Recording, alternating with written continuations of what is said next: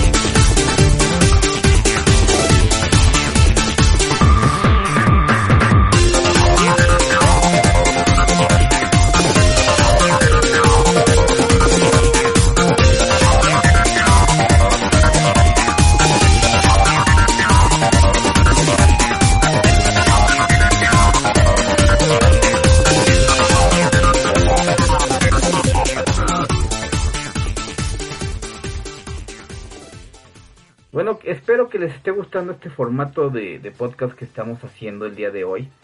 Eh, va a ser algo chiquito, porque es la primera vez que empiezo con esta onda de que vamos a ver sus opiniones, ver cuáles son eh, los temas que vamos a tratar. Algunos van a ser polémicos, otros van a ser simplemente como encuesta.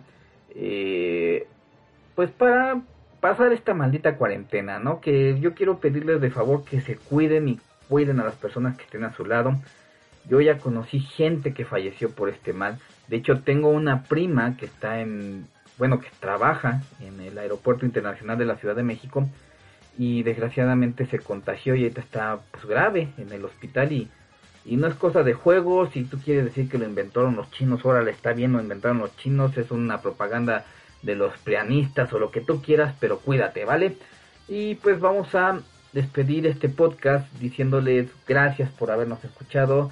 Eh, diciéndoles gracias por opinar en los temas de que subimos y que pues sigan participando, den like, compartan y agradecerle de nuevo a, Pedro por la oportunidad de, de, este podcast y vamos a trabajar porque este sea un podcast en conjunto, porque sí, los primeros podcasts sí nos logramos comunicar, pero no sé si es por la internet, los micrófonos o qué onda, eh, se oía muy cortado este Pedro y si no hay forma de que yo pueda grabarlo en vivo, no puedo juntar los audios para, para escuchar su, sus opiniones, porque tiene opiniones muy buenas. Y bueno, pues no me queda más que despedirme, espero que les haya gustado y nos vemos la próxima semana. Estén atentos a las dinámicas que vamos a poner dentro del grupo. Nos vemos.